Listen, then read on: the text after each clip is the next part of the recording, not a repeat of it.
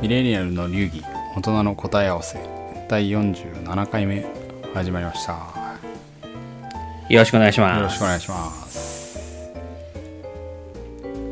今日は 何を話しましょうっていうのをちょっと事前にはい。話しましたけどなんかちょっと社会現象系からうんうん。まあほぼ趣味みたいな感じですけど なんか最近あの社会現象でこうロレックスとか結構うん。なんですか買えないみたいなロレックスマラソンみたいなありますね。転売ヤーとか言葉だ毎日のようにね、店舗に通ってたみたいなね。とかいうのを聞くじゃないですかうんうん。でなんかまあ我々としては結構もうずっとこの現社会現象が起こる前からまあまあ私は主にこうロッキーさんの影響を受けてこう時計好きになったっていうのもありますけど、時計がねうんまあなんか時計好きな人からしたら結構ちょっとなんか複雑なというかちょっとかむしろ悲しいっていうそうなんですよ現ね。象でまあ、我々からすると単純に欲しい時に買えないってう、いうん 悲しき現象がね、まずね、大転底っていう。我々にとっての現象としそうですねて。ないんですよね、本本当当に。にないですねそう。我まあ、だから我々が社会人最初ぐらいの頃ででファインウォッチとかちょっと欲しくて買い始めた頃とうかんでいやまだね店舗行けばあのもちろんね人気のやつとかが常にずっとあるわけじゃないないものもありましたけど、それなりにね店頭に揃ってはいたんですよね。そうですねうんそうまあだから眺めてみて欲しいなと思いながらちょっと試着させてもらったりとかっていうことはできる世う界、んだからまだなんかその場で買わなくても悩んで帰ってみたいなそうそうこともでかできる世界でしたよねそうですねうんところが今はなんかもう絶対時計のことあんままあちょっとこの言い方はあんまり良くないのかもしれないですけどそんなに好きじゃないでしょみたいな感じの人もあのお店に並んでるみたいうんな状況をたまにこう街に最近ねちょっと街に出ることが大き多くなってますけど見かけますもんね。 うんうんいやそうそうなんですよねまあねやっぱり売れるんでねそうですね実際ちょっとこう転売屋みたいな人がね結構そう実際買った価格より高く売れちゃうから特にロレックスとかそうですね一部ブランドは、うんそうするとまあねまあ気持ちもそうまあ僕はあんま気持ちわかんないですけど占い僕は使用する方なんで、あれなんですけどまあ出ますよねそうですねまあ売り手利ざや稼ごうっていう、確かね、方はね当然ですけど高級時計だけではないですけどねまああのプレプレイもステちろんーションとかでも特になんかひどいですね、この品薄感が品薄感ひどい僕はもう在宅で出てないんですけどいや出る出なくなる前ぐらいからもうひどくて、まあ、コロナ禍にあそうでより一す層ねひコどコさロナがの前からですねこれ増はすっていう、うん、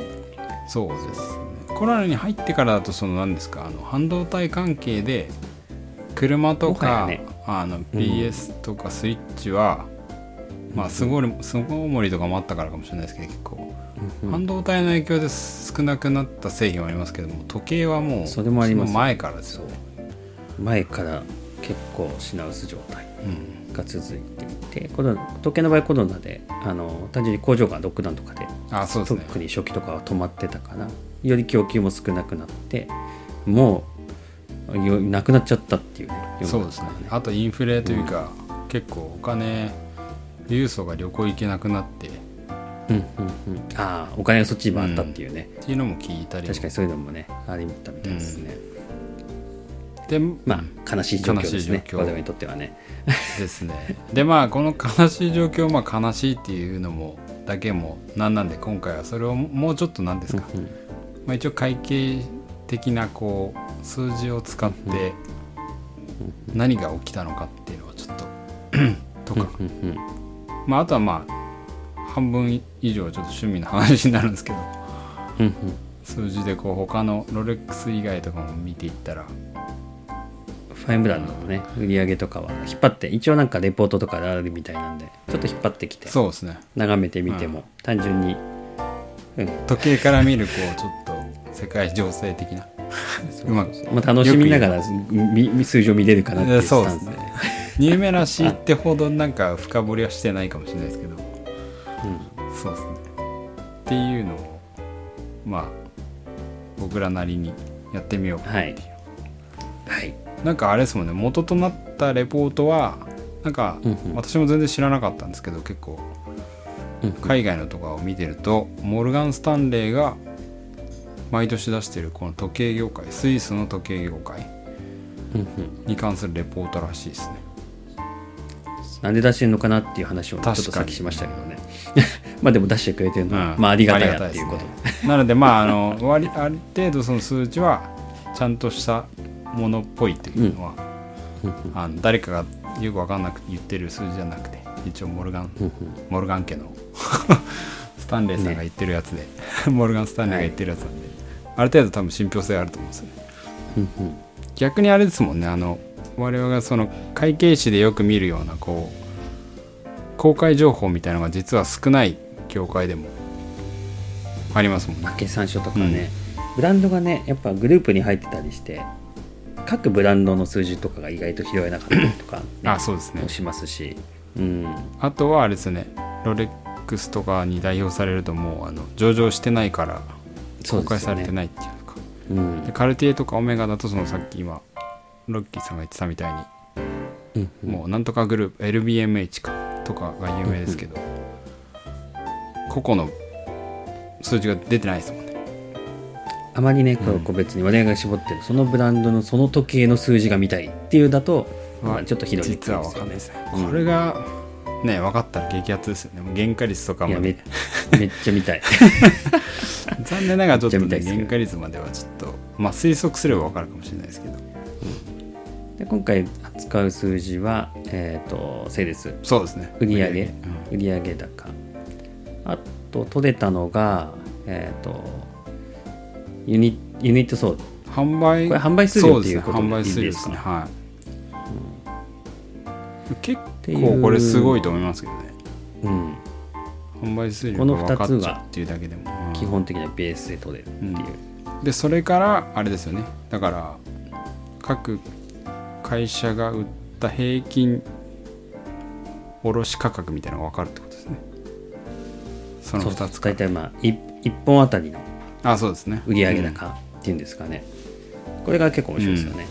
その各社1本あたりでいくらぐらい稼いでるのかっていう、うんまあこれおよその推測ですけそうど、ですねいろんな商品あるんで、そうまあ、この辺をちょっと見ていければ、でそれと同時に参考情報でこの平均小うんああり売ま価した格っていうのもあるんで店舗であそうですね実際いくらで売って消るか費者うんそう一般的でを平均的に売ってるのはいくらぐらいかっていうだからその卸価平均卸売価格はまあ、うんうん売上と単あれか販売個数から出せて出せてそうで平均小売価格はまた別に書いてあったんでそれの卸売価格と小売価格の比較でまたこう卸売店のこうマージンとかも見えてくるっていうですよねであとはどれくらい卸売店に依存してるのかとかうん確かにっていうのも各ブランドごと販の路戦略みた傾い向がな見えてくるっていう、うん十分じゃないですかねこれが今そうですねとりあ えずとりあえずはい第1回目としてはね時計ねマーケットっつって、うんうんちなみに2021の数字なんで割と最新のやつですねこれは本当に去年のやつ、うんコロナ2年目みたいなうんうんでも結構あれですね面白かったですよねこれ事前に面白かったですね、はい、いやなるほどなっていう、うん僕は単管とか一番面白かったですけど、あそうですかうんまあ、改めて見るとっていうところが出てくるんで、ちょっと一個一個見ていきますか見ていきますかまずちょっと売上まあた単純に売上高うんからですかね年間のそうそうするとですね今今回だからそれはなんだっけ上位多分ファインブトブランドっていうかあの高級時計にカテゴライズをモルスタがしたところのこれトップ7っていうことでいいんですよね多分トトップ7ですね売上高トプップ7っていうことでいいのかなオーデ今日は多分この1個抜けてんのかなもしかしたらロンジンはちょっと省かれてるかもしれないですね置いておきまあしょうの、うん、他に超高級ブランドが入っちゃってるんで、まあロンジンは置いといて超高級、まあ、いわゆる高級ブランドの中でのトップ7ですねうんうんうんあと市場占有率みたいなのもちょっと出てはいますけどこれはあれかなう全体の市場の売上高のうちのあそうですねその会社の売上高割合出してるって感じかな、ちなみにあれでしたっけなんかこう全体があれか全体の売上高自体がスイス時計あスイス時計化ってことです、うんですよね確かで200何フランだっけ200億フラン200億フランですかね過去最高となる223億フランそのうち腕時計が212億スイスフランって書いてますね212億スイスフランってかける120今日だと129とかなんでしたっかなそうするとけ2.7兆とか3兆円ぐらいの、ああそういう規模なんですね時ま計あさんざっくり3兆弱のうんうん高級時計がスイス時計うんスイスイスス時時計計高級時計フランあの東京時計の市場ですねでそのうち、まあ、1位からちょっと順番に見ていきますかね、1位はてんてかてかてかてんまあもう予想安通定りのですねローデローデックスロレックスですね様ですね我々も大好きなそうですね我々の大好きなはい、トレックスさんですね。これが、えーっと、81億ススイイススフフラランン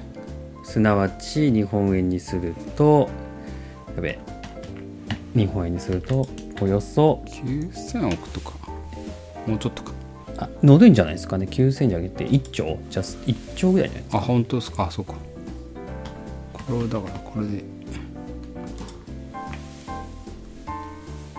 1兆ですね、ちょうど1兆ぐらい、1兆強ぐらいかな。あの、今日、今日、本日レートで。そうですね最近円安になっちゃってますがまあそんなもんですねで、それがダントツ1位で、うんで2位が、えーカデティエカデティエまあカデティエも私大好きですけれども、カデティエでで結構差つけてうん24億スイスフラン、かなり差がありますね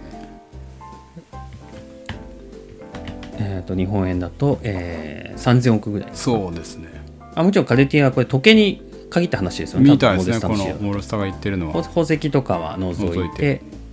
高級時計に絞るとまあ3000億、うん結構差ついてますね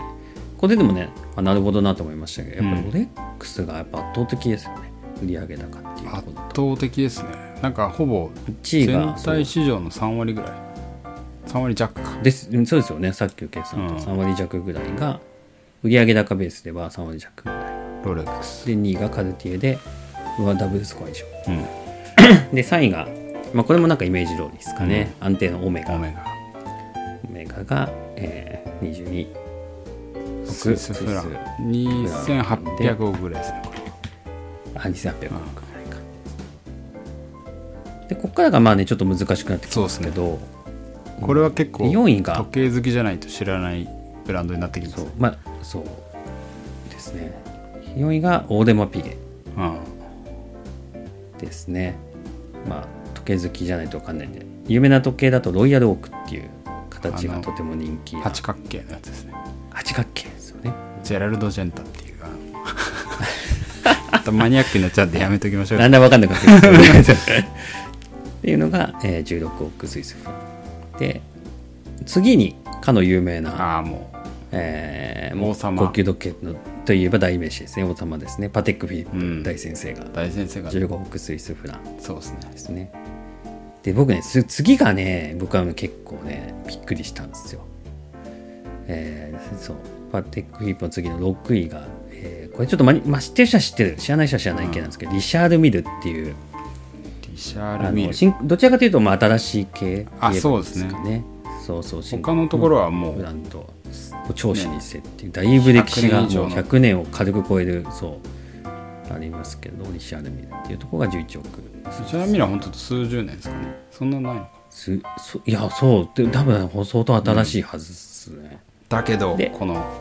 上位す食ごいそれでもうい込んでくると食い込んで11億どスイスんはなもうトゲなんだって一千数百億ですよねこれは ね後でそうですね単価のとこで、ね、 そう紹介したいとこですよね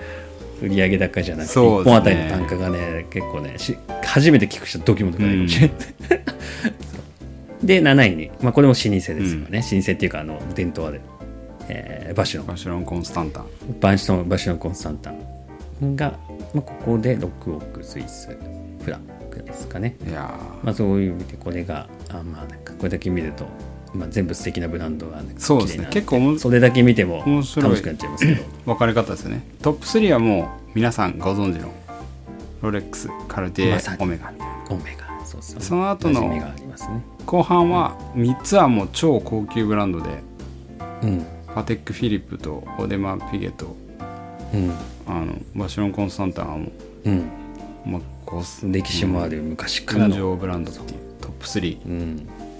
でここに食い込んでくるこの謎進行形謎のリシャール・ミルっていう謎のリシャールミルですね結構これはこんな面感じで白いラインナップですねこれそうですねでまあなんか今の流れで販売本数あをあそのまま今ちょっと確か眺にねめてもいいかなと思うんねですけど、ロレックスここは結構買えないってそういう話もしましたけどそうで本数そうニットソードだとねロレックスが105万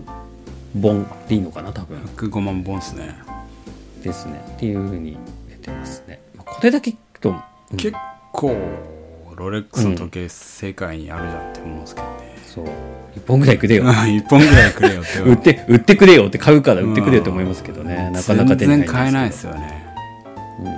やっぱでも本数も一番やっぱ多いですねそうですね圧倒的に多いですよね次が2位がそのまま本数も2位でカルティエそうですねえー、と数が、えー、6 60万60万本半分弱半分強ぐらいですね、で大差なくオメガが、えー、5万7千あ本57 57万本だ間違えた57万本57万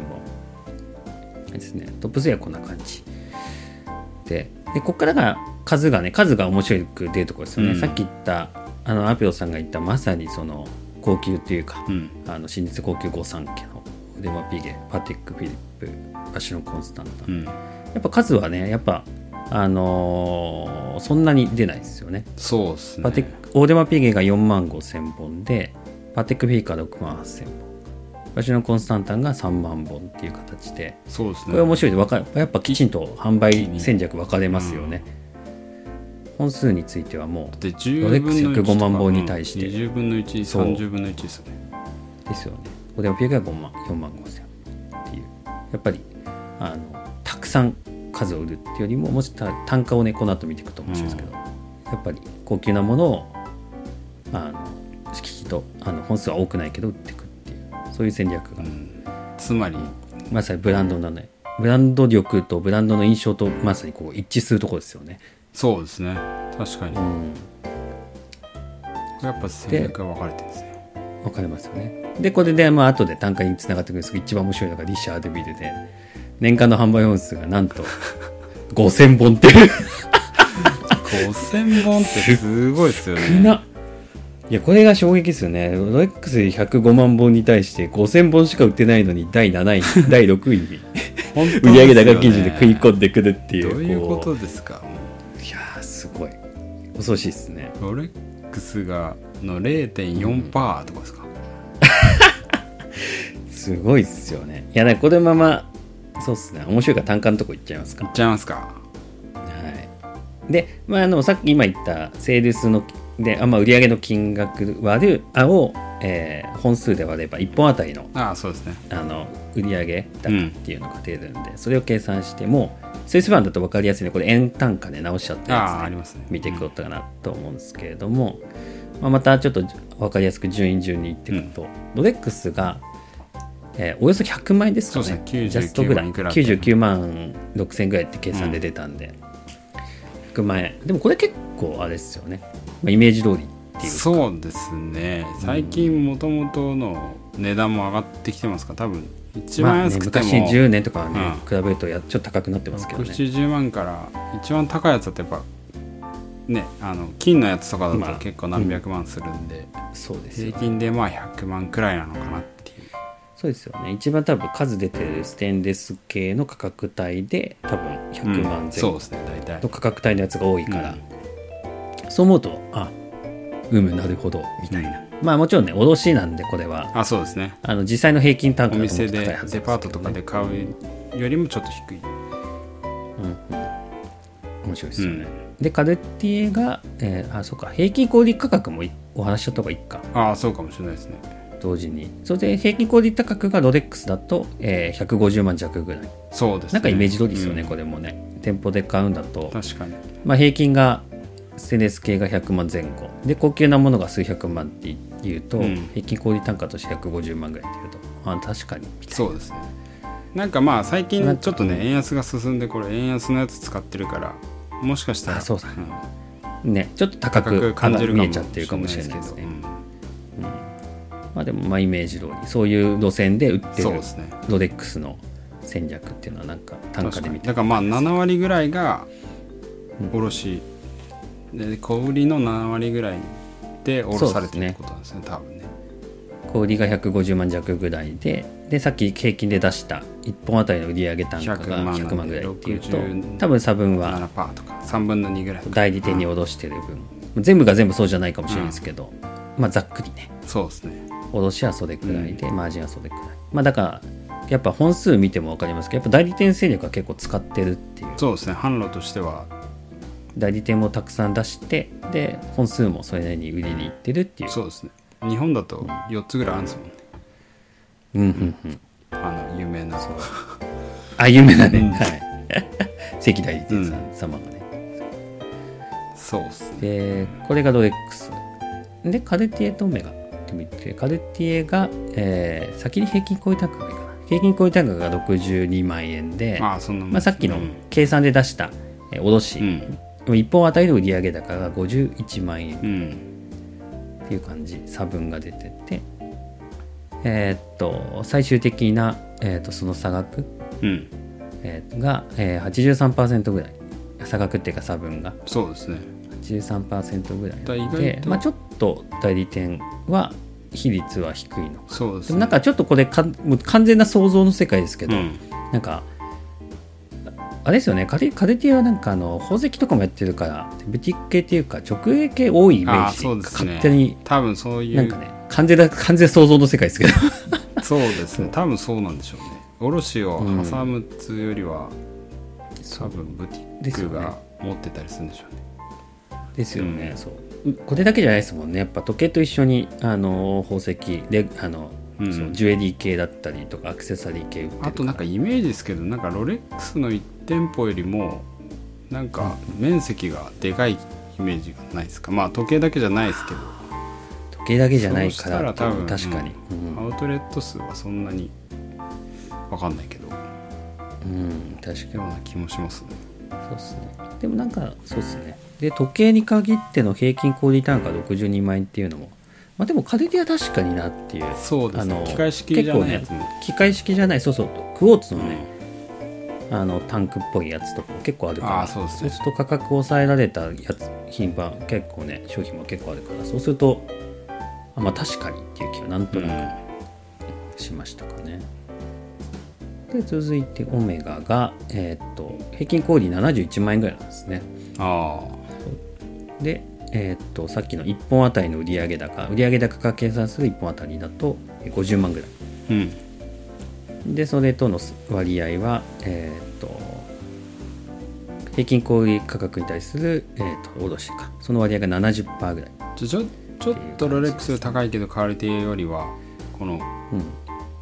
小売そう価です格ねと、まあでももうそうですねでもほぼほぼロレックスと同じ考えそでうです大ね体まあなんとなくやっぱなんかあれなんですかね70%ぐらいカルティエはジュエラだからなんか微妙にその辺が違うんですかね、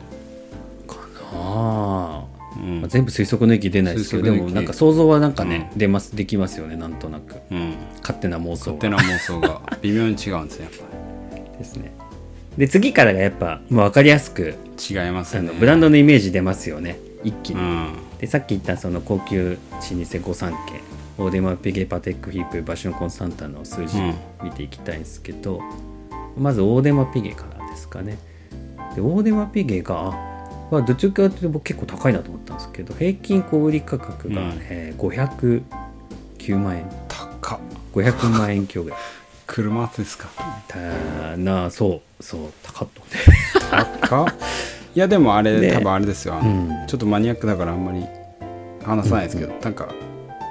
ロイヤルオークのオフショアとか結構最近高いですよねこれぐらい確か高いうんあと金属が多分ステンレススチール以外もあるんじゃないですか多分ホワイトそうゴールドステンレススチールの展開よりもホワイトゴールドとかそう確かにその、ゴールドとかうん、の割合がやっぱちょっとやっ高級ブランド系はらよしりく素材もね、ステンレスよりもそっちよりがメイン体になってるかそうらっですねていうところかもしれないですねしかしですごいね1本あたりの売上高が、えー459万円くらいこれ圧倒的なこのパーセンテージの高さですよね、そうあの小売りと、えーまあ一般当たり売上高まあ卸と推測するとそうですねまあ卸以外も入ってますけど多分、まあ、ざっくりで言うと90%ぐらいなって、うん、やっぱりで本数もやっぱり4万5千本っていうことでそんな売ってないんでやっぱりい多く販売するために代理店をたくさん使うっていうよりはそうですね直営も含めた結構限られた範囲でそうですねこれはで高い高級なものを売っていくっていうそっちに近いっていうことなのかなみたいあな、でもこれなんかこれだけはなんかレポートに書いてありましたなんかブティッおク直営戦略うんうん、のあやっぱそオーデうマピゲは取ってるっぽいですねだからやっぱその小売価格と1本あたりの売上高計算したものとの差分額は小さい、なんか卸通してないんじゃないですかねブティック直営ほブテとィんどックブみテたィいックな、直営うん、なるほどねまあ数字に出てますうね、んそこはまさにまさにですね90%ってすごいですねこの小売りと卸のですね確かにいやでも一番やっぱ驚いたのはやっぱ平均小売価格だけでしちょっ とね500万ってそそううなんです500万っつってそうですよねやっぱね値上がりしてますねうんなんかこれは完全に我々の完全趣味の話になっちゃいますけどオデマピゲの我々が大好きなロイヤルオークは、やっぱ一昔前100数十万円ぐらいかそうらなんですよね一番使いやすそうなね、うんやつのはありましたけど今100万円台あるんですかねないんじゃないですかね多分値上がりがね世の中的なロレックスだってもねその10年前とかだったらそう670万で結構買えるラあイりンナましッたプありましたもんねうん今はもうほぼ100万みたいそうなんですよないや世の中ねー世の中日本のね円が弱くなってるそのうか、ですねまあ、値上がりはねきちんとしなきゃいけないんですけどやっぱね、うん日本人は給料が上がってな給い料か上がらってないですねより高く感じちゃいますね、悲しい感悲しい感じですね本じですねでちょっと続いてあのもう一つはあの最強って言ってたあパテックあのまさにフィリップパテックフィリップですよねこれがえー400万当に うん平均が385万の小売が285万これあれですよねオーデマ・ピーゲットパテック・イップは比較でびっくりしたとこですよね僕逆だと思ってたんでいすやよ、私も逆だと思ってましたね、意外と平均にするとオーデマ・ピーゲットの方が高級を売る路う線んなんだなっていう意外っすよね確かにそうですねでしかもなんか売れてる本数もパテックの方が多いんですね全然あそう本数もね、うん単純にやっぱパテック・イップの方がもう高級のイメージがものすごくあるから、お店に入るのもちょっと緊張しますちよょねっと緊張しますよねうん、なんか汚い格好だと絶対絶対ね見たいなと思ってもちょっといらいかないみたいな ちゃんとね自制しようかなって気持ちになる感じなんでなんでなんですか6ね万8000本とねこれちょっとね謎ですねイメージとちょっとね、僕勝手に我々が持ってるブランドイメージとちょっとちょびっと違う違いますねっていうか、うんよりパテックの方がパテックの方がそうより高級路線で単価も高くて本数も少ないみたいなね勝手なイメージ勝を手持なっイてメまーしジでしたけどねたね実際こうなんですねでちょっとビジュアルミル飛ばしてバシオンコンスタンタ見ると、えー300およそ50万と、えーが小売り平均小売りで、え1本あたりが250万ぐらい大体パテまあなッんクととなく同じぐらいですねだうから、んまあなんかイメージ通りといえばイメージ通りそうですねでオデマペ系が思った以上に平均単価が高か高ったっくていうてのがしかもその卸との比率も圧倒的に直営直営戦略っぽいですねパテックとバシロンは大体74%であの、うんあのわかりやすいですうんね卸とのそうですね比率ですねだやっぱだから確かに普通にある程度こうん卸売のルート正規店みたいなの使ってるんでしょうね、そういうことですパテッねクとバシロンはうんオデマピゲだけはちょっと特殊な戦略がうん違うから数字に違いが出て、ですねまあ、戦略が数字から見えてくるところっていうところですかね、ちょっとニューメラで、ままあ、最後、はいお話の最後のオチみたいな感じになってオチなのかあれなのかわかんないですけどえーそれ噂のディシャーデミルですね5000本しか作ってない5000本しか作んないけど6位に食い込んでるリシャール・ビールの平均小売価格 は、えーっと2900万点の家ですかいやーすごいですねまあね高級ってことはね、まあ、我々はまあ一応知ってるからそうですね我々知ってますけど体制はありますけどまあでも体制あってもいねやこれはもう改めて見てもねやっぱちなおかしいよなって思いますよね家だって住めないし まあフェラーリとかでもですよこんなにするのかなっていういや乗れないし住めないし 平均小売価格ですからねこれが平均ですからねそうで一応あのさ売上高と本数を計算すると,、えー、と2800、ああそうですね、まあおだよかそ同じらもう下ろしてないんですよねてかまあこんなん下ろす必要ないですよね 5000本しかないんだからあの5000もしかないからねちなみにあれですよね一番まあほとんどの人がリシャール・ミルを知らないご存知ないと思うんですけど、あの、うん我らが有名なっていうか我らがって別に、うん日本人としてあの民間人として初めてあの宇宙に行ったうんうん、前澤さんがあのはい国際宇宙ステーションに行った時につけてたやつもリシャール・ミルっていうみたいですね僕はあの全然あのちゃんと見てなかったから 気遣いでさっきアポロさんに教えてもらったんですけどリシャル見つけてたんですね、でなんか一応調べたんですよねあのうん平均単価が2900万円のリシャール・ミル前澤さんのリシャール・ミルいくらだっつってうんあれですよねちなみにその限定モデルだから50本しか作ってないモデル50本って書いてありましたね、うんでなんか単価が8800万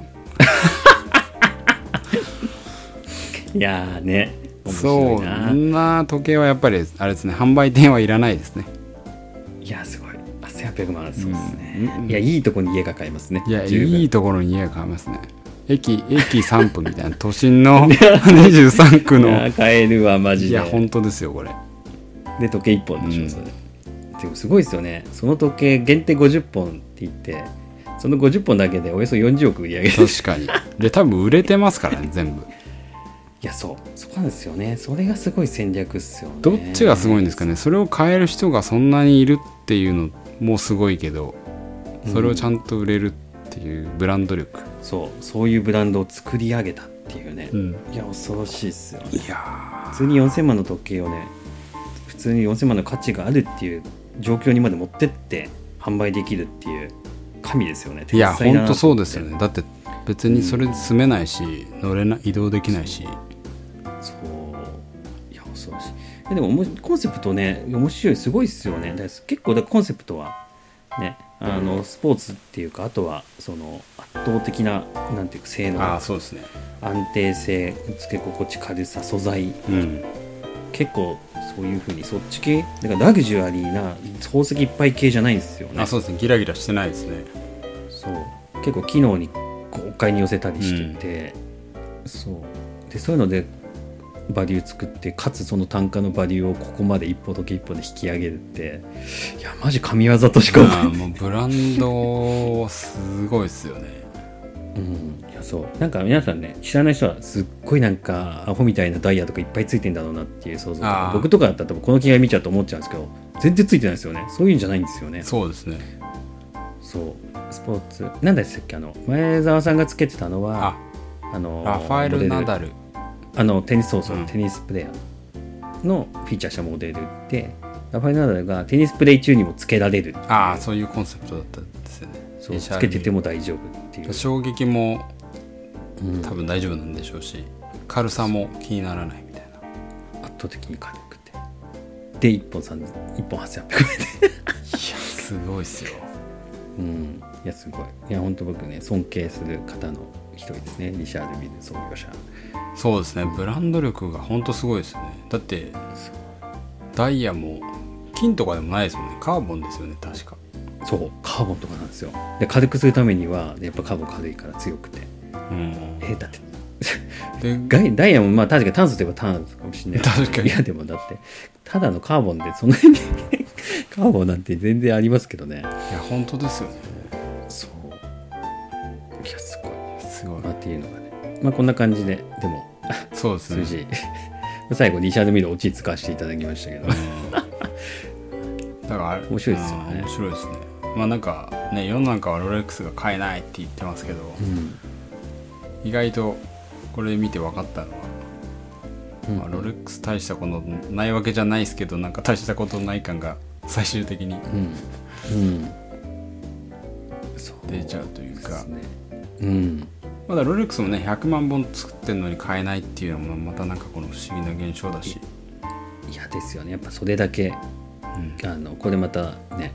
価格売ってる価格以上の価値を皆あさんそうがですね感じて、うん、もう供給に対して需要がすごいっていう確かこにれリセールバリューがねそう中古の方が高いっていうねそうですね謎の状況が起きてますからね謎ロでレすよねックスは、うん確かに両方でも確かにリシャール・ミルもロレックスもそうですねこの腕のと時間を知るっていう別にあれはスマホがあればぶっちゃけね問題なくできる現代で、そう人によってはと腕に重りがついてるのが煩わしいっていうぐらいだと逆にいらないっていうね、 人もいるぐらいですからねなのにこんだけの価値を出してこんだけの売り上げをすごい上げているっていう、うんいやーそうこのファインウォッチの奥深さっすよね奥深さですねなぜそこまで人を引きつけながら人を全員引きつけてるわけじゃないですけど一部のあそ人うをですね引きつけるのかっていう間違いなくまあここの2人は引きつけられてるはいんでもうむもう完全に引きつけられちゃってるんでそういやー奥深いですねですねまあでも面白いですよねやっぱたまに数字見るとやっぱ各あのブランドの戦略もねまあちょっと深くボディはしてないんで浅いですけどそうですねねあのそれぞれ高級ブランドでもやっぱりそうです取ねってる戦略立ち位置ブランドの作り方売る本数からも見れますし一本一本の単価からも見れますしね、でさっきの卸と小売りの価格からでもそうです戦ね販略売戦略かなり見ねえますしおよそそれぞれ色も見れますし、まあたまに数字を見るちょっとね準備が大変なんでなかなかできないでですけきどないですけどねはい たまに見て面白いですねやっぱね、まあでもロレックス100万本あんだからって思うのがそそれがすごいですよねそうこのそこもねリシャール・ミルトの対比もすごいですよねすごいいや面白い超ですね少ないけど100超高くてブランド力を高めるというのと、まあまあ作ってるけどもう手に入らないぐらいの価値、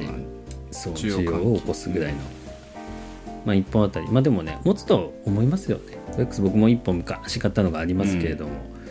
ファンででやっぱまあいいっすようね、んデザインもう見ててよしまあつけてもねちょっと重みがある系の時計ですけどああそうですねまあそこはまあそれでねやっぱなんかその重みも逆にブランドのね価値になってる気を勝手に感じちゃってますけど、まあファンなんでね全部そういうふうにしか捉えられないのかもしれないですけど確かに、まあでも圧倒的なねそう機械式だけど安定性もありうん実用性まあ、です皆さんがひそう引きつけられる理由っていうのは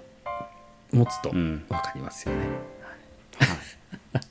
ということで結構なんかこだわりのはいおじさん2人のこうそうですあねの今回け今時間時間見ましたけどだいぶ長くなりました けど、結構あの入れ込んで話しちゃいましたけどはいまあね、ちょっとねこれ系だと本気出すとちょっと止まんなくな止っちまゃう,、んなくなっちゃいますあねのマニアックな世界までいくマとニアックな世界に踏み込んであの まあでもね面白いうん分析ができたんじゃないかなっていううん具体的な数字をちょっと交えてできたんでそうですねまた第2弾もいつかできたらなっていうまあちょっともうちょっ久と、々ね、の深掘りしてニューメラシーニューメシーはいうんまあ、これで皆さんの人生が豊かになったかどうかは分かりませんけど、まあ僕らの人生は豊かになったと 間違いないそれを感じていただければ幸いですねそうですね。まあじゃあ今回はこんなところでまたい次回も、はいもうちょっとマニアックじゃない話をしていきたいと思うんでそうですねぜひよければ聞いてくださいということで今はい、日はありがとうございました。どうも